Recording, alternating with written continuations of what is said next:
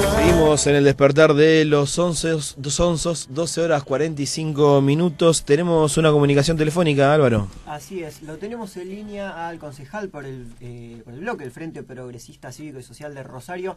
tenemos a Horacio Girardi. Buen mediodía, Horacio, ¿cómo te va? ¿Qué tal? ¿Cómo están? Un gusto. Bien, todo bien. Horacio, te llamamos para consultarte. Eh, estuvimos tratando el tema a lo largo de estos meses eh, que resultó un tema bastante conflictivo con algunos vecinos, eh, algunos eh, estuvieron al tanto de lo que venía ocurriendo, pero queríamos tener alguna voz oficial a raíz de que la semana pasada se conoció que se llevará finalmente adelante el proyecto de reurbanización del barrio República de la Sexta.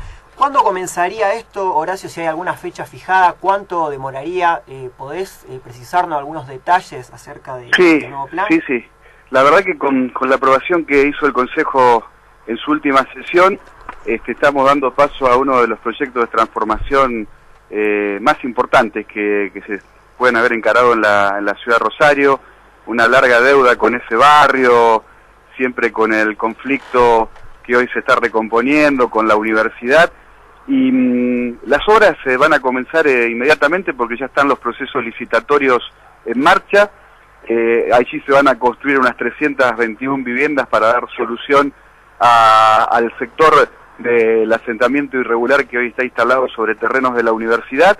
Estas familias eh, van a ser más o menos unas 1.500 personas que se van a reinstalar muy cerquita de donde vivían, que es, es una de las, de las pautas que se habían planteado en la negociación con los vecinos y que creo que es parte del éxito de este, de este proyecto y el, el, plazo más o menos pensado va a estar entre dos años y medio y tres hasta que se finalicen todas las obras. Se va a agregar eh, importante cantidad de espacio verde.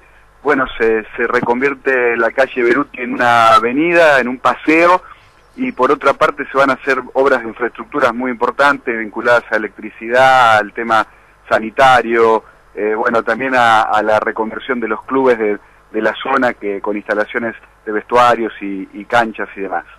Eh, Horacio, la cantidad de, vecinos que vos me mencionabas recién fueron censados y la otra pregunta que te quería hacer en base a, varios reclamos que hubo eh, con respecto a vecinos que, habitan la zona, eh, ¿hubo gente que no fue, no fue relevada? ¿Hubo gente que ha denunciado que quedó afuera del plan? ¿Cómo viene ese tema?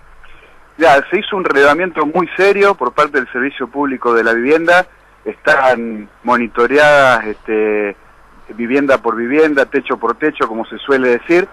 Siempre aparecen estas situaciones, eh, yo, ha habido algunos casos de gente que, que, bueno, que viendo que va a haber un proceso de transformación, de construcción de vivienda, se ha, pretendido localizarse en el sector, o familiares que, que han traído a otros familiares. Pero bueno, yo creo que el tema está bastante bien encaminado y se va a ir descomprimiendo en la medida que vaya avanzando el proceso. Horacio, eh, antes de, despedirte y agradecerte, obviamente la comunicación telefónica ha sido muy claro con lo de la sexta, te queríamos consultar respecto a eh, una información que circuló en los matutinos del día de hoy y que hay cierto conflicto que tiene que ver con el servicio público de taxis y lo que manifestó una compañera de interbloque eh, suyo, María Eugenia Smuck, respecto a, que ve con buenos ojos que se instale Uber en la ciudad de Rosario. ¿Cuál es la, posición de, la municipalidad y del Ejecutivo Municipal, del oficialismo en este caso, respecto a, esta, a, la llegada de Uber a Rosario?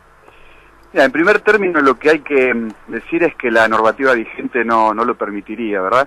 Este es un sistema, el de Uber, una aplicación absolutamente desregulada. Nosotros tenemos un sistema de servicios públicos eh, regulado que funciona desde mi punto de vista eh, correctamente. Por supuesto que siempre se puede mejorar.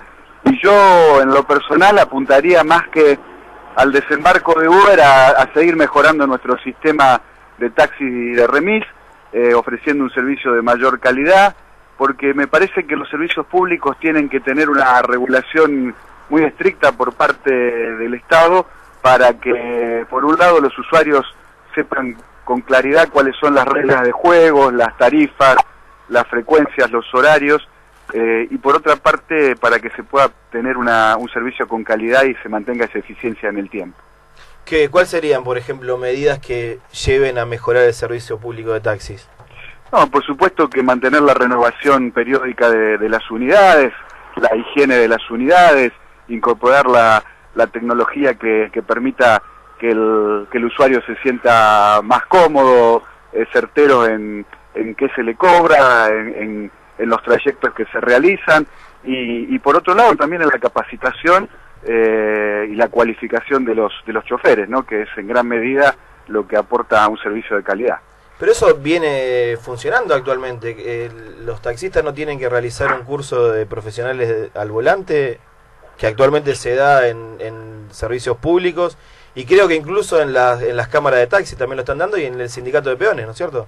Sí, por eso digo, mantener eso, que no decaiga, que, que podamos tener un servicio eh, en el tiempo con, con eficiencia y con calidad, porque también hemos visto en países vecinos que cuando se han desregulado los servicios públicos, inmediatamente se entra en una anarquía bastante particular y decae la calidad del servicio. Claro. Horacio, te hago la última y ya te liberamos y te agradecemos el contacto nuevamente. Eh, de cara a lo que resta del año y lo que eh, vendrá el año que viene son las elecciones 2019, ¿hay algún tipo de, eh, de atisbo o de, de, arreglo con respecto a lo que puede llegar a ser la Intendencia de cara a las elecciones del 2019?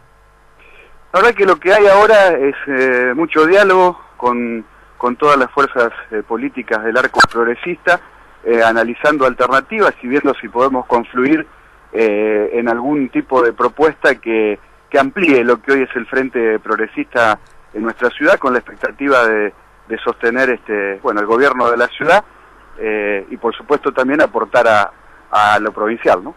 ¿Ampliar te referís a sumar otro tipo de, a otros, otro sector, otro bloque o en otro sentido lo, lo mencionabas?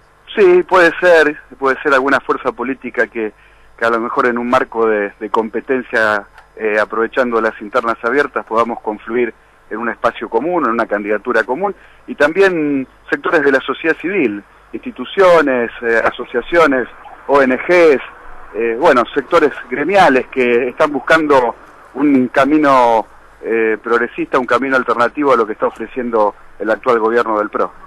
Bien, Horacio, te agradecemos por el contacto y seguramente eh, te vamos a volver a contactar para seguir de cerca el tema de la, del plan de reurbanización de la secta o mismo lo que te consultamos acerca de Uber. Bueno, muchas gracias, muy amables. ¿eh? Un saludo grande. Bien, ahí teníamos eh, la comunicación telefónica con eh, Horacio Girardi, quien es eh, uno de los jefes de bancada del socialismo en eh, el Consejo Municipal de Rosario. Bueno, primero lo de la urbanización de la sexta,